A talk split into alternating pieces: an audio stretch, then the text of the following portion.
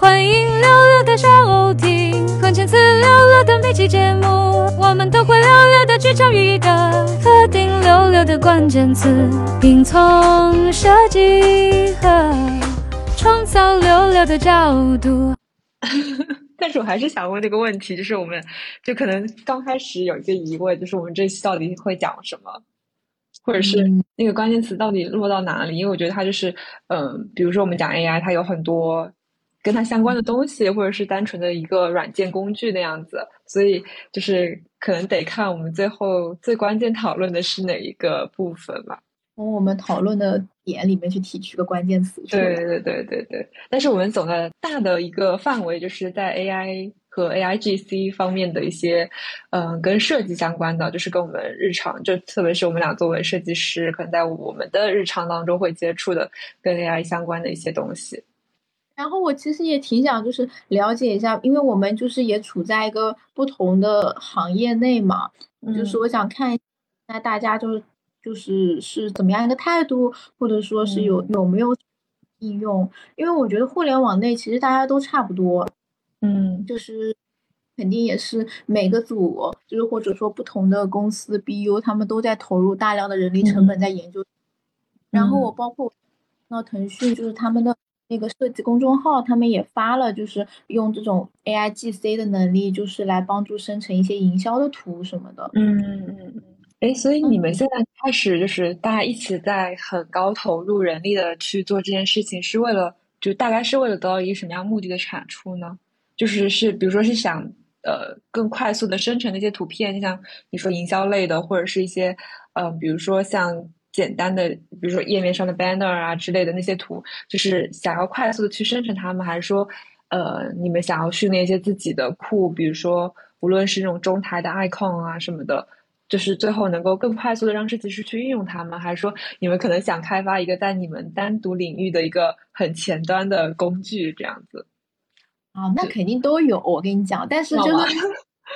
这一块，它现在处于一个就是这么早期的一个状态，大家投入大的一个人力，然后就是包括老板也会说，最好每个人都去玩一玩。他当然不是要求说或者说有什么产成果，但是就是肯定是要求去了解的。然后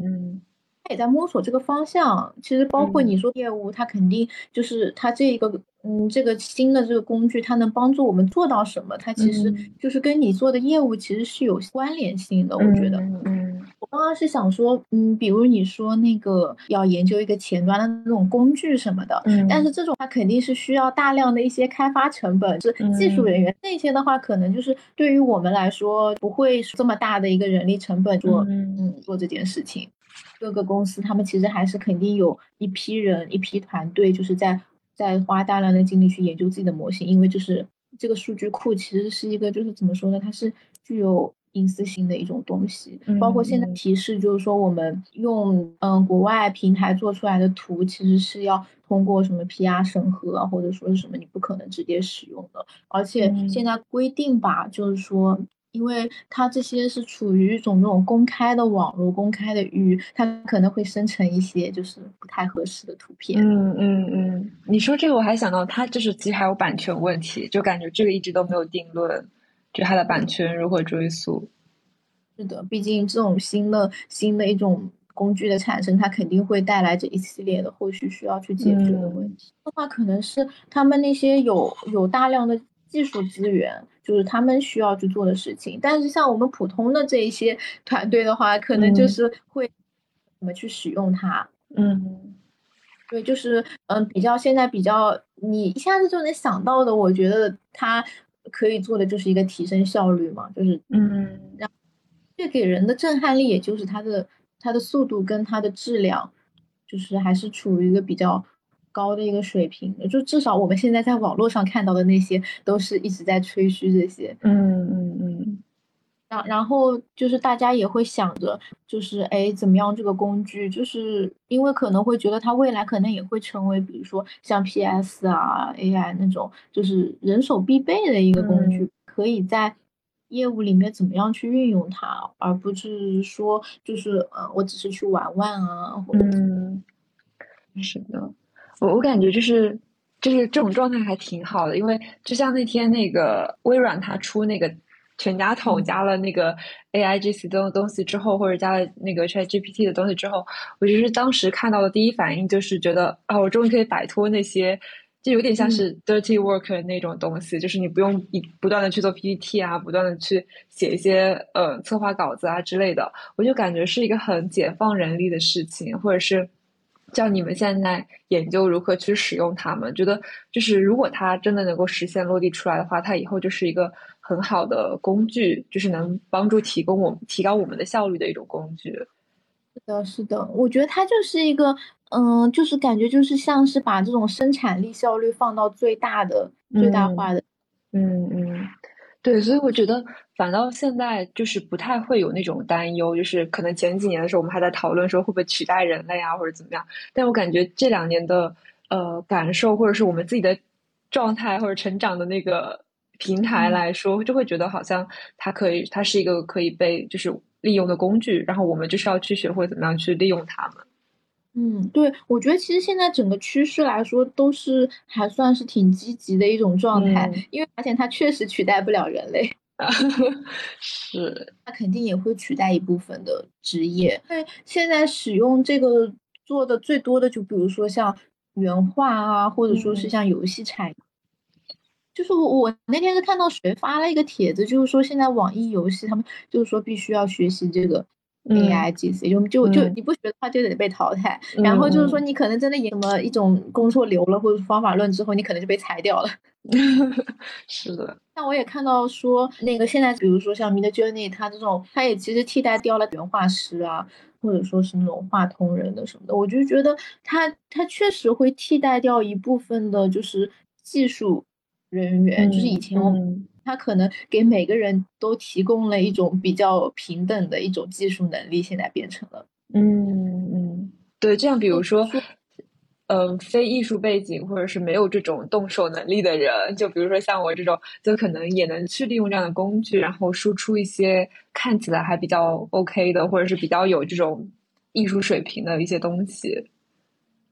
对，但但稍许，但我觉得这里还有一点，就是它是很取决于你的个人的审美的，就可能以后你个人的想法跟你的审美会比你的技术会更加重要。嗯，就好像是就感觉是一两年前那些 NFT 的那种感觉，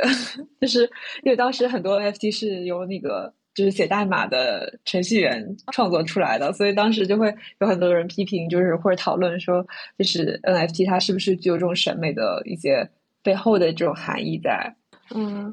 嗯，就是你说到，就是最近，就是刚刚说问我们最近有没有在做这方面的东西嘛？就是我们首先是有一个嗯项目在做，然后其实做的是，你还记不记得我们就是呃当时在 VA 博物馆做的那个项目，就是类似于你跟机器对话，然后生成一些关键词，然后根据关键词去生成一张图片。对对，然后我们哎嗯。稍微我想插一下啊，我想插一下，就是那个，就是因为前段时间，然后我们除了在研究这个工具之外，然后还去研究了什么？我还去看了那个 Stable Diffusion 的，就是相关后面背后的论文啊，它的原理啊什么的。然后就是像你们，就是而且我们读研究生的时候，其实用的那个学习模型不是还是 GAN 嘛，就是生成对抗网络嘛。对对对。现在就感觉这 GAN 它已经被它就是已经就相当于被替代掉了，就是被这个 Diffusion 的模型。是的，是的。对，然后就是就是因为我们当时是用 GAN 生成出来的那种图还是很混乱的，就是我觉得它连就是规则或者秩序都没有，然后就是跟现在的那个水平真的差非常多。但是我们最近有个项目就是。呃，基本上用的是同样的规则，就是或者是技术的原理，就是通过语音去生成一些关键词的识别，然后拿着这关键词去生成一个最终的图片。然后我就觉得就是很神奇，就是那个轨道的道路突就突然又交叉了那种感觉。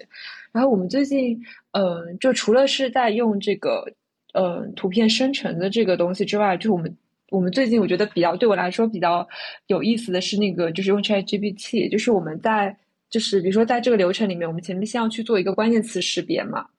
然后我们一开始能想到的可能是一些就是语音输入之后，我们直接去识别一些固定的关键词，但这样的话，我们就要列出一个很大的呃，类似于词汇表那种感觉，就是我说什么，我是不是能在这个词汇表里找到嘛？但是我们最近就是呃，我们的技术它用一个 Chat GPT 的那个 API 的接口，然后就类似于我把输入的话送到。ChatGPT 里面，然后让 ChatGPT 去做一个呃语义判断，说它是不是跟我说的那句话是同样的意思。然后就是其实还是很准确的，因为我们当时呃用的一个例子是，比如说呃我们的问题是你想要一个什么样的东西嘛？然后我们最开始在讨论说，如果我想要一个茶里茶气，就是绿茶的情字，和我想要一杯绿茶，是不是能够在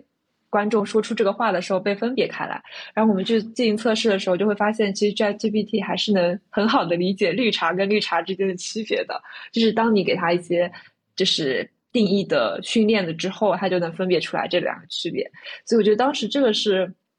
就是它对于这个语义上或者人们说的话的这种理解，我觉得是。呃，让我觉得很惊喜的，就是我觉得我之前的对他的认知还没有深到这个程度。嗯，哎，我这有个疑问哦，你刚刚说是你们就是对，比如说对绿茶跟那个就是喝的绿茶跟茶里茶气，就是做了一个区分，这个区分是人为区分吗？嗯，对，就是我们类似于嗯跟他讲，就是比如说绿茶在形容人的时候，他可能形容的是一个什么什么样的状态，然后一说就是。在作为名词的时候，它可能就是喝的一种饮料之类的，就可能现在最开始给它这样一个定义，然后包括我们在嗯，比如说让他输出这个总结的时候，我们给会给他，比如说两个选择，你这个输出的一定是要不就是茶里茶气的衣服的意思，要不就是一个绿茶的意思，就是它会归拢到这两类输出的结果上，所以它就不会偏差到外面去。哦，那这个的话，就是感觉这个人为定义的话，就比如说这个是刚好了，刚好在这个词上。那比如说其他的一些其他这种有有歧义的这种词呢，就是也是要去一一给它做定义的吗？对，我觉得是，就是我觉得，就当时我跟那个我们技术讨论的是，我觉得。可能在下一步我们要做的也是给它一个列表，但是这个列表可能是相对简单的。就比如说，我第一列是一个，比如说我第一列是一组词，但是我第二列是关于这组词的一个扩散，就是我类似于第二列里面所有词都跟第一列这个词义是一样的。那我可能在听到无论听到第二列的哪些词的相关的意思的时候，都能输输回到第一列这里。就其实还是我觉得还是有点在给他数据，就为数据训练他这个过程。嗯，明白明白，就是因为不是说 ChatGPT 它的数据库本身就是它原来封闭的那一些嘛，就感觉我们像是给它输入了一些新的新的数据进去。对的对的，而且就是它其实对于中文的理解还是会。嗯，比较弱嘛，就是像比如说，我觉得最近看到很有趣的，就是中国所有的数据库都在说自己的优势，就是对于中文理解的更好，那这不是自然的吗？就是你只能拿这个当为一个优势来说的话，我就觉得很弱。但是 是的。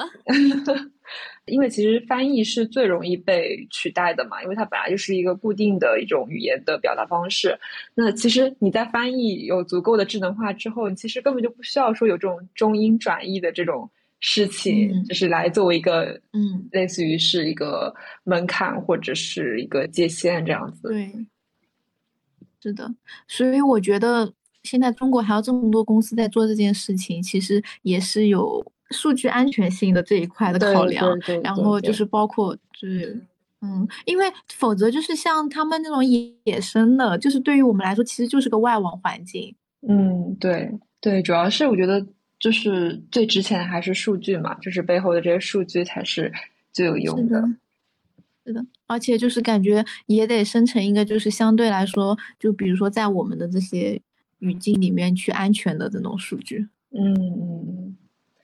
对，呃，然后我觉得跟你们相比，就是我们的应用，因为其实我们就没有这么多呃人力或者精力去专门研究它。就是我觉得我们更多的是，呃，比如说我们在做一个项目，或者是遇到什么问题的时候，我们觉得可能是能用 ChatGPT 来帮我们，或者是用呃 Stable Diffusion 来帮我们的时候，或者是呃，我们最近有有那个在建模的同事，然后他就会拿那个 Mid Journey 先做一些概念图。就是，然后再把这个概念图可能跟我们的，比如说，嗯，他对，或者是他的 leader 先看一下，然后再进行下一步的建模，这样子，我觉得他也挺开心的。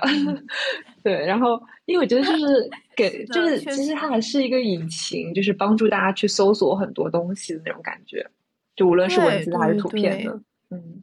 是的，我现在也有这种感觉，就像我们如果平时那些搜索，就是我可能只能搜索出一个关键词，或者说嗯非常少的关键词，然后来匹配一些图，可能还找不到就是非常想要的。但我们现在就相当于我可以输入个非常想要的东西，然后它就能给我们提供提供出来那个内容。那它其实是不是就是推荐系统的升级吧？就是类似于这种以前大家觉得网络那个茧房，就是说网络茧房就是类似于推荐系统已经在。束缚我们的思想了，但是如果按照现在这样下去，大家会越来越懒得自己去思考那个，呃，检索的东西是什么，或者以后连 prompt 就是我们自己都不想写，就直接类似于让，我有看到就是类似于用对让他先写，然后写完之后再去生成图片，那就是真的，大家就是其实是被推荐的东西越来越包裹了。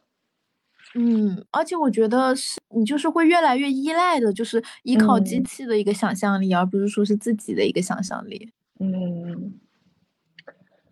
啊，但是但是是不是有的时候其实也不需要人类想这么多呢？就突然在想，就是比如说像一些呃，就无论是视觉上还是什么上面，其实人类他能接受的东西，或者是我们那个就是底下的这个阈值，其实还蛮低的。就大家对于就是我觉得什么样都 OK，然后你可能只是创造出更好的东西，就是说的非常精彩，也你可能是有眼前一亮的。但是有的时候我们就觉得，哦，这也挺好的，就没什么。就其实好像它也不值得，或者是它跟那个人类的付出也不是很匹配的样子。会不会就是没有这么多东西值得人们就是真的在好好的去设计啊，或者去思考了？你这个是对这个市场对这个市场的失望。所以说，就是很多人想把它用来作为一个提效，就是那种大批量生产的一个工具嘛。但是我觉得，就像我们用 Mid Journey，我总会觉得，就是生成出来的图其实很眼熟，就是总感觉好像在哪里看到过。嗯这就这个确实是如此嘛。其实它就相当于是。各种减房，就是以前的，就是感觉是各种减房的一个杂糅体的那种东西。对对，就是类似于炒各种冷饭，然后把各种原料再凑在一起再炒一炒那种感觉。是的，是的，是的。所以我觉得可能真的就是，嗯，比如说在我们的市场里里面，我们需要做的可能就是我能大批量的去完成一些东西。但是如果真的在创作这个领域的话，就是感觉还是需要人，就是比如说我去创作一种新的风格，或者说是什么。然后再是说，比如说我可以让他去学习我这种风格，到甚至以后在这种市批量化市场的行为下面，就不需要有设计师，可能我作为一个市场部的，或者是作为一个明白，对，就他可以直接提出这个需求，然后直接帮他做完，就是只要他一点有一点审美，或者是但凡他没有审美，但是有一个综合的标准，就是类似于我这张图怎么样才算好这样子，有标准，它其实就能实行了。其实我觉得确实，就像回到刚刚网易说说网易那个，你把它研究出来了，你就可以 退休了的那种，你就你就被淘汰掉了的那种感觉。我觉得可能这真的是一个未来的趋势，就是比如说当这些流程它已经足够成熟的时候，其实你或许工作的时候，对你就不需 要就这么多人再去干这一类的，就是再去干这一类的事情。那那我们可能。去追求自己 自己想做的东西的吗？就是解解放人类生产力。那我那我觉得这个以后感觉到的一种价值，我觉得可能就不是工作价值，就工作带给你的价值，或者嗯，哎，你刚刚在说，我就先插一个，就你刚刚在说的时候，我突然想到，就是因为其实现在大家已经在做一些就是定制化设计，就比如说你们之前会设计不同的图片给不同的用户人群嘛。那以后是不是，比如说它类似于可以实时，就实现一种实时生成的？就比如说我根据我后台这个数据的变化，其实我可以实时生成不同的图片给不同的人，或者是每个人其实图片都是不一样的。就是，就只要数据它那个计算够快，其实我觉得这样就是每个人看到的世界都是不一样的。是的。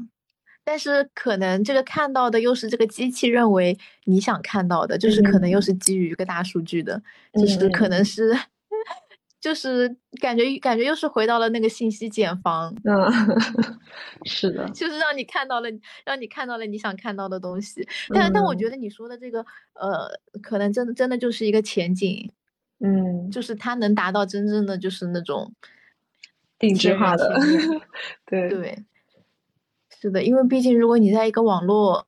环境下的话，你以后一切都依靠这种算力什么的，那确实是可以实现。就是因为我就像你刚刚说的，就是像那种嗯，为了就是给不同的用户呈现不同的东西嘛，就是因为就是其实我之前还挺苦恼的，就是我在想，因为我们得出来的结论确实就是增加就是用户的代入感，就是确实会提升数据嘛。那但这个这个就意味着你要嗯生产很多很多类的图或者怎么样，我就觉得就有一种没有尽头的感觉。嗯嗯。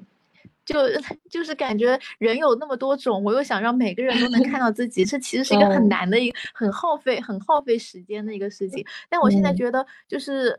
有了 AI 之后，其实确实能很大一程度上的就是去来解决这个事情。即使我们现在还没有你说的那种那么强大的那种算力，能能这么快速的，就是识别后台数据进行生成，但我们现在就是。已经，比如说在考虑如何就是让 AI 帮我们来生成各种各样的画像。嗯，对，因为其实你们的数据都是有带标签的，就或者是你这用户画像，它本来就是一个已经是用一些短文字来形容的。我觉得它可能投入到那个生产，就是 AI 生产里面去，其实是还挺快能够转化出来的。嗯，但是但我们现在这个其实还是很人，还还是很人工嘛，就是你要就是比如说你自己总结好你要什么样的画像，然后你再输入到 Stable Diffusion 里面，然后让它来给你生成。嗯嗯嗯，对，然后但但是现在像 Stable Diffusion，其实你直接让它生成的话。整个的可控度其实还不是很高嘛，就它也不一定能生成你想要的东西，所以现在不是有了很多那种训练模型啊，或者说是 Stable Diffusion 里面开发出来的那种扩展啊，就是来帮助你生产出你更加精准的想要的一些图片嘛。是的，对，然所以说我就是上周我不是跟你说在训练模型嘛，就是我想训练就是特定的一种插画风格的，就是我们现在的整个要求，我感觉还是你能，比如说你这一套项目下来，它看起来是一个较统一的一种状态，或者说它有几套几套统一的风格的那种。然后对，所以我现在就是想基于一种特定的风格，然后就去生成特定的一种人物的动作或者怎么样的。所以我现在就是嗯，就是准。准备了数据，然后就是说去把把它喂进去嘛，然后就是说生成一个相应的风格模型，然后再根据那个现在 Stable Diffusion 里面的那个。那个扩展就是那个 ControlNet，它可以通过它里面的那个 Open Pose，就是摆摆一个骨架，然后你就可以去生成一个特定的一个姿态。我觉得其实整体效果还是挺满意的，但是嗯，其实还是现在是一个非常人肉人工的一个状态，因为你为了让它识别到这个风格，你前期必须得得对它做非常就是对你的那些数据库，嗯，你要提供给它的数据做一个非常非常详细的一个标注，嗯，这样。这样它才能就是有效的，比如说把你这个这个风格给识别出来。嗯嗯，哎，那嗯，比如说就是具体来讲的话，你大概有准备多少数据啊？就是喂给他训练的那些。对。其实这个这个我们现在也还在研究，就是因为那个我看了网上那些教程啊什么的，然后我这次选的是八十多张图，然后八十多张图，然后每张训练三十次左右。但是就是嗯，这个数数值呢什么的，我觉得还是得试，嗯。然后包括这些图，就是我主要对它标记就标记了好久，就是因为这个训练，就是你要对它训练风格的话，它这个图就最好是包含了很多嘛，就是包含了人物、包含了风景啊、物品啊，就是怎么样都有。但是就现在网上很多教程，他们就直接是训练角色，然后训练角色就是用来画同人什么什么，就生产那种二十八内容，其实还挺多的。嗯，像这种的话，它需要的图就比较少，它十多张图它就可以满足。嗯，哎，那就是比如说你给他打标签，现在是怎么打的呀？就是嗯，我用的那个训练模型的那个，它里面有可以直接丢进去，然后它给你生成一个基本的基本的文本。嗯，基本的文本，但它基本的文本就是非常非常的呃缩略，然后你对你要对它进行补充，比如说你这是一个人物的图，然后你要对它补充详细到它是什么颜色的。眼睛什么颜色的头发多少长度穿了什么样的衣服，对，你要就让他把除了风格之外的所有东西都给他描述好，这样你才能让他知道，就这些东西它是可以变的，这些东西是你不用学习的，否则他到时候就是比如说蓝绿色的眼睛，他就把这一点给学进去了。如果你不标注的话，就可能你之后生成的所有人物都是蓝绿色的眼睛。嗯嗯嗯，对，这个非常麻烦。对，这么听真的还挺麻烦的，就是，就而且你不知道，就是比如说你得一次次去试错，才能知道你可能遗漏了哪些东西，这样。对对，是的，就是包括我这次出来，其实还是就挺不稳定的这个模型，它就是嗯，还是需要大量的，我感觉还是需要补充一些数据，然后包括调调整一些提示词什么的，嗯，就去进它进行一个完善，包括你的训练部署什么的，可能都要进行一定的调整跟设置。就是我我我，因为我感觉就是也想玩一玩嘛，嗯，然后就花了很多时间去做这个。就像嗯，像你刚刚说，我们有很多人力就是去做这件事情，其实也并没有很多人就是只是觉得啊，我可以用到自己的项目里，然后我要完成下一个 OK 啊，我有什么东西可以突破的，那我就 试一试这个。哦哦哦，明白，嗯。其实我们当时比较早的一批人，他们当时是还在研究那个 Disco Diffusion 的时候，嗯，当时真的很麻烦，当时好像还要靠开发来帮忙什么的。对，我记得那个好像是要有，就是是在代码里填，就改变一些那个标注之类的。嗯，所以说就感觉真的发展的好快，现在。嗯，嗯，就你刚才在说这个。就是我之前不是用那个 Runway 的那个 machine learning 的那个软件嘛，然后我就觉得其实有一个很简洁或者开放给 C 端用户的那种就是页面，我觉得就是界面，我觉得就是还挺有利于你这个会你这个 AI 作为一个产品，对它怎么传播的？因为就是之前就说像 OpenAI 它能做的一下子这么出圈，就是。因为它的前端做的足够简单，又能够让人理解，就所以它其实能把这个产品推出来。嗯嗯，因为我觉得就是之前我用那个 Runway 的，呃，就是训练，就是我当时不是拿自己的照片去训练我的头像嘛，就是它能够，就我当时是，我记得大概是有一千多张，一千多张照片，然后。嗯，上传之后，然后其实我我其实只是整个打包上传上去，然后同时他自己去进行一些，就但是他那个是就是还是用 Gain 来做的，然后他是自己会，就是你给他设定多少步数，就是他能够呃生成多少步之后，然后他就自动会去拟合这个模型，所以我觉得就是他在我，但可能是因为生成的这种就是背后的这个系统不同，所以它其实不需要你自己投入很多人力去做一些标注之类的。他就能够自己的去做这种拟合，所以我感觉就当时对当时就会觉得它很好用，因为它就很简单、很直白，就是类似于它是一个很成熟的产品了，就你可以只要自己去使用它就好。嗯，但其实现在如果说你要训练人物什么的，我我其实觉得它也不需要说一个非常详细的一个标注，就是你因为它要学习到你这个人的话，你至少不用把它的所有特征都给描述下来，就是因为那些都是要它生成的。对，都是要他学习的部分。就是说，他们那些学习人脸，就是去做 character 模型训练的时候，基本上就是这个标注内容就简单改一改就好了。而且学习人脸的这个，他可能只要十张图，嗯，就够了。搞得他想去试一下，等一下，让我去试。对，而而而且他现在他现在训练的界面其实也都挺简单的，就是挺面向用户的。嗯。嗯，但我觉得它可能出来的效果不会有像你之前用 GAN 的时候那么的，嗯，富有富有艺术性跟扭曲性，因为很很相似是吗？就是跟真实的很像了。对对，会比较像。嗯，是的，所以我就看现在看到就是有一些开源的社区里面，他们去训练那些角色，我感觉就真的很。以假乱真吧，就是那种感觉，就真的还挺行，就是能把那些特征都给识别到。但是我觉得你当时出来的那些效果里面还是挺有趣味性和想象力，嗯，就可能是因为它有缺陷，它就是它没有，嗯，它没有就是说把所有东西都给学到，所以说就它有一定的空白在那边。但现在就感觉。我们现在的就方向就是是往一个越来越精准，我觉得可能这就是未来可以投入生产力。就我感觉他就是把它就是推的很实，就是百分百都给你填满了那种感觉。就你甚至能看到它的毛孔啊什么的，就是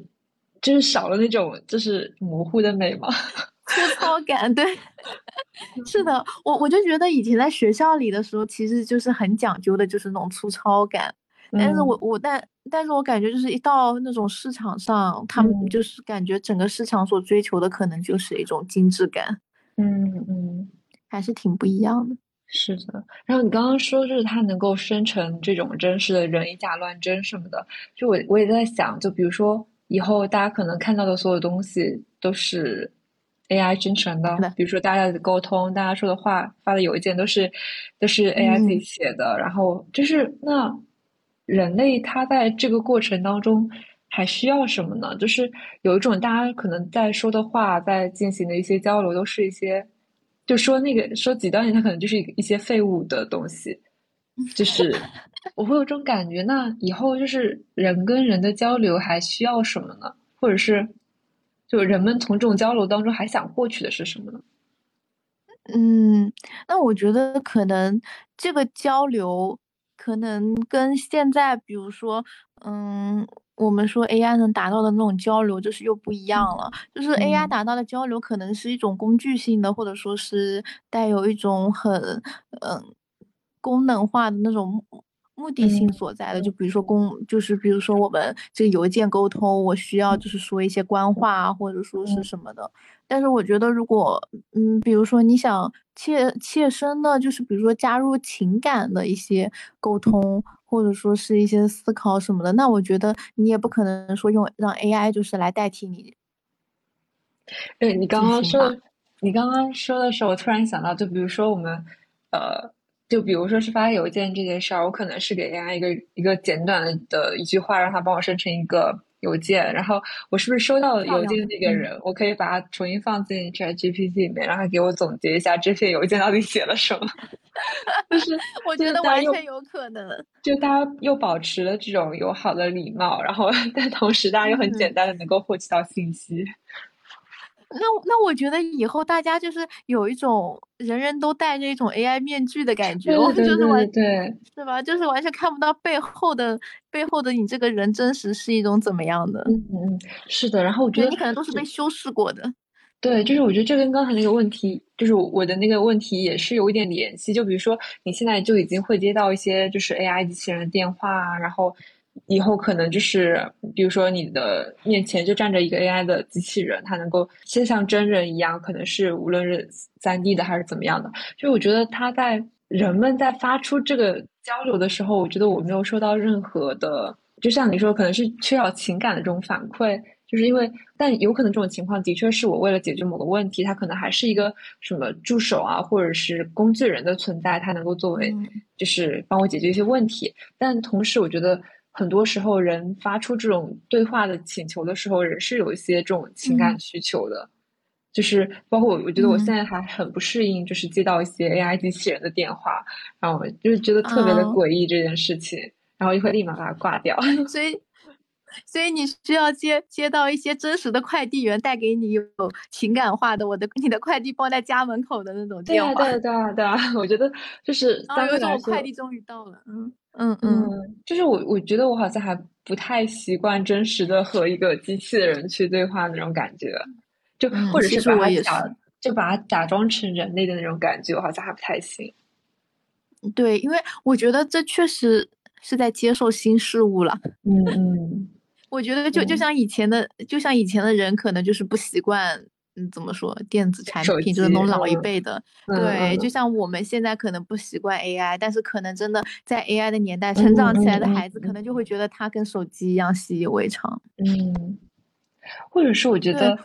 它还是，比如说在我们的认知里面，它还是一个工具，就是它还没有说，或者是我们我们为了避免，就是有那种类似于它也同是人类的这种。呃，嗯嗯，假设或者什么，然后我们就先强行的把它当做它是一个工具，而不是而非人类的这种对对对啊，你看，像微软，他们不是马上就发出公告说它不会取代人类或者怎么样？嗯，就是需要安慰一下人类。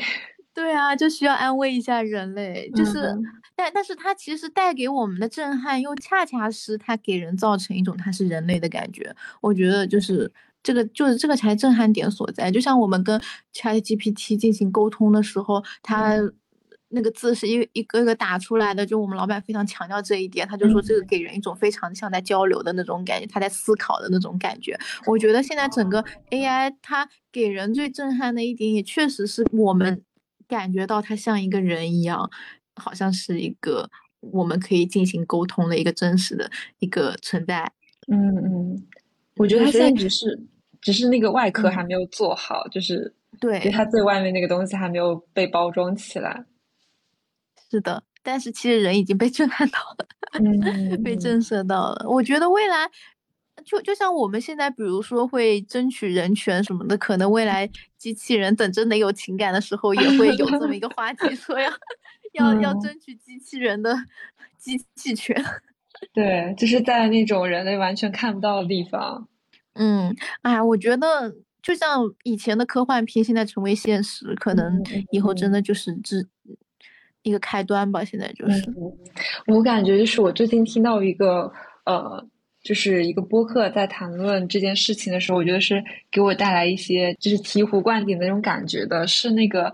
嗯，东腔西调，他有一期是跟那个施展施展教授谈的一个，就是关于 A I G C 的东西。然后我觉得他当时提到，就是说，就是像人，他有那种先天的。就他，他是用天赋来形容，但是我觉得他的确算是天赋，但是跟我们平时理解天赋可能不太一样的，就是他觉得，嗯，像人类，他是有一些先天未知的东西，但是我们知道它未知。就比如说像人或者是宇宙的诞生的那些东西，就是我们知道我们不知道这件事情，但是像机器来说，它其实就不知道它不知道这件事情，就它没有那个最底层的未知，然后。就类似于，呃，人他就是能一一一次一次的去剖析最底层自己到底是什么，但是，一旦当我们意识到，呃，我们有一个最底层自己之后，其实我们还有个更底层的意识。但是对于机器来说，它是没有这种底层的意识的。就是，就当时听到这个的时候，就是他也是去论证说为什么人跟机器不一样嘛。然后我就觉得当时听到这个时候，就是很新的，或者是让我觉得就是有新的认识的一个说法。我就觉得当时就是。的确就是有有被安慰到了，就是会觉得 原来是被安慰到，觉得他他说的这个点其实还挺让人感动、感动跟震撼的。就是我那我突然会在想，我们不是说机器会不断的学吗？那他学的又是？对，我觉得我我我当时刚才你在说那个时候，我就在想说，那他会不会把这种底层的意识或者是就也学会了呢？就比如说我们告诉他你。嗯，我们就是还不知道人类的那些奥秘或者什么的，那就是他说不定有一天就比如说，对啊，他自己就探索出来，或者他也建立了这种对于底层的疑问，那他其实也就变成了人类。嗯嗯，我觉得以后可能又会引发一次关于存在主义的思考。是的，是的。你说，你看像人他。虽然就是比如说他拥有意识啊，或者说拥有记忆啊什么，但感觉这些东西都是不稳定的，就是感觉像是忽明忽暗的。但是机器它拥有的这些东西，它都是非常实在的。嗯，是的，是的。就感觉是两种完全不一样的存在，就是人的存在就感觉像一团松散的雾一样，但机器的存在就是一片金属的感觉。是的，哎，那你你说这个就是想到那个《黑客帝国》的那个。就他就是他最开始创造那个世界，就是按照机器的方式，就是类似于是百分百确定的。但是就是因为这样子，人就会在里面生活，那些角色就会很绝望。然后他就加入了一些混乱的东西，才能让整个社会看似稳定的运行。嗯，我就感觉这可能就是人的魅力吧，就是有一些这种混乱的、不确定的东西。人的内核混乱，今天关键词有了。什么？就是人的人的内核是混乱？是的。不行，这个关键词一点都没有踩到热点。那 你们就是刚刚说，就是说以后，比如说我们什么对话什么都依靠 AI 什么的，我就觉得给我想到的像《银翼杀手》里面，你知道每个人都配了一个 AI 的那种感觉。嗯嗯。然后人就只能跟自己相处。哎，然后我我就是感感觉也在想，就比如说在这种大环境下，就是未来的，就我那天听到一个播客，他就是说，我在这种人工智能的环境下，我们就是未来这种教育方式肯定也是要改变的。嗯嗯，对我感觉最近讨论这个教育的还挺多的。是的，是的。回到一个就是教育的问题，我觉得就是我我当时印象比较深的就是类似于一个提出问题的能力，就其实。呃，因为其实 AI 它没有办法自己去提出问题嘛，就是到目前为止，但是可能这是人类要去思考的东西。然后或者是我觉得在你刚最开始说到，比如说这是跟审美相关的，就是我觉得是人类更，嗯，我觉得有点像是本能，但是它又是一个可以被培养或者是提升的一个本能的一些东西，就是它可能是更。感性的，然后不是那种可以被标准衡量的一些东西，就是哦，软素质是吧？就是这种感觉的一些能力。我觉得这也恰恰是，恰恰是人混沌的那些东西。嗯，是的，是的。强行点，但我觉得确实是，就是他他是无秩序、无标准的那些东西，就感觉。嗯，就我们现在就是在面对 AI，我们在不论不断的安慰自己，就是说我们人还拥有这 些混乱的东西，因为可能机器是太太秩序化的一种存在了。是的，是的，嗯，真好。这么想想，人类还是很有珍贵的一些东西的。是的，突然感觉自己有时候语无伦次的那种混乱，也是人的 本质，人的特质。然后机器这么说愚蠢人类啊，看你们在这里浪费时间。我记得那天就是听那个听听，就是维生素 E，就是他讲哲学，哎，讲哪一期我忘了。嗯，他就是说我们在一些话语断裂的地方，就是我们无法清晰的去表达那个我们脑海中想要的那个地方，它可能就是恰恰是一种你可能什么什么的体现，你本质的那种体现，或者说是你真实的我那个显露出来的时候。嗯。然后，哎，我昨天就是正好看到一个奇怪的纪录片，然后他就是在讲，就是就是小孩儿好像就是从两三岁开始就会撒谎，然后就是撒谎的人他会显示出来有更强的这种啊情感克制和一些逻辑性的一些表达的的能力，就是因为他觉得就是呃，就是他们去做那个分析，就是发现就是大家的脑子里的一些。知识它可能或者是一些嗯东西，它可能是点状分布的，但是它会有一个逻辑去把它串联起来。然后如果是那个说谎的小孩，他会需要去绕过一些原有的逻辑，然后去找一些新的逻辑线把它们都串起来，就是更复杂的。意思？对你得先绕过一些原有的，然后去找一些新的点，然后再把它合理的串起来。所以是我突然就会觉得，就是以前可能大家会觉得说谎是一件很不好的事情，但它其实有一个这种。很有意思的反面的东西，而且是可以被科学印证的东西。对对，去解释它，我觉得这可能就像说谎，或者是这种，也是人类的天性的一部分。这可能哪天就是 AI，可能得自己努力的去学一学说谎这件事情。是的，是的。哎，但那现在上 ChatGPT，它现在乱胡说八道。他他这个他这个可能他可能只是数据多问数据出错，而不是说他绕过了一些东西。对，我觉得他可能还没有能够，我不知道他现在能不能绕过一些，就是正确的回答，然后来回答你。嗯，哎，但但你刚刚说就是那些撒谎的人，他们会拥有更加清晰的那些逻辑什么，我就想到了，确实就像一些犯罪者，他们就是是那种高智商犯罪。对，确确实。对对对，就是有画面感了，这个人物画像。嗯嗯，就我我们就感觉处于不同的心境下，就是我们也能看到不同的东西。但是就是像 AI，它可能看到这个东西，它就是输出的结果，它也是一个非常标准化的。嗯，就因为我们昨天在路上走嘛，然后就是我们看那个树枝，然后我我嗯，就是像作为。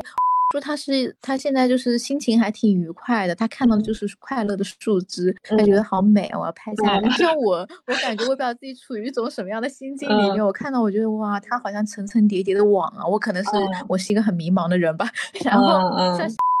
他看到说这是破碎的天空，我还以为这是一把把刀。应该就是破碎的人、迷茫的人跟快乐的人看到的东西都是不一样的。是的。哎，这感觉真好啊！就是人类他会有这种不同的每个人自己的表达。嗯，是的，就感觉像是一个暗盒，他不知道在里面进行什么样的预算运算。哎，那这样的话，不是又返回到了 AI，它也是一个暗盒，就你也不知道他在做什么。嗯，就让每一个暗盒都自己快乐的生活吧。是的，是的，好的。但但我真的觉得有一种自己就是在见识，真的可能真的一种革命，比如以前的什么第二次工业革命啊，或者说是什么互联网时代到来，就改变了我们很大的一种生活方式。我感觉现在也就是处于一个这个的开端，嗯，可能要被冲走了。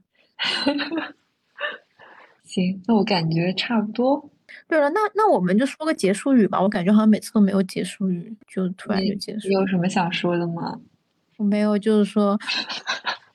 拜拜。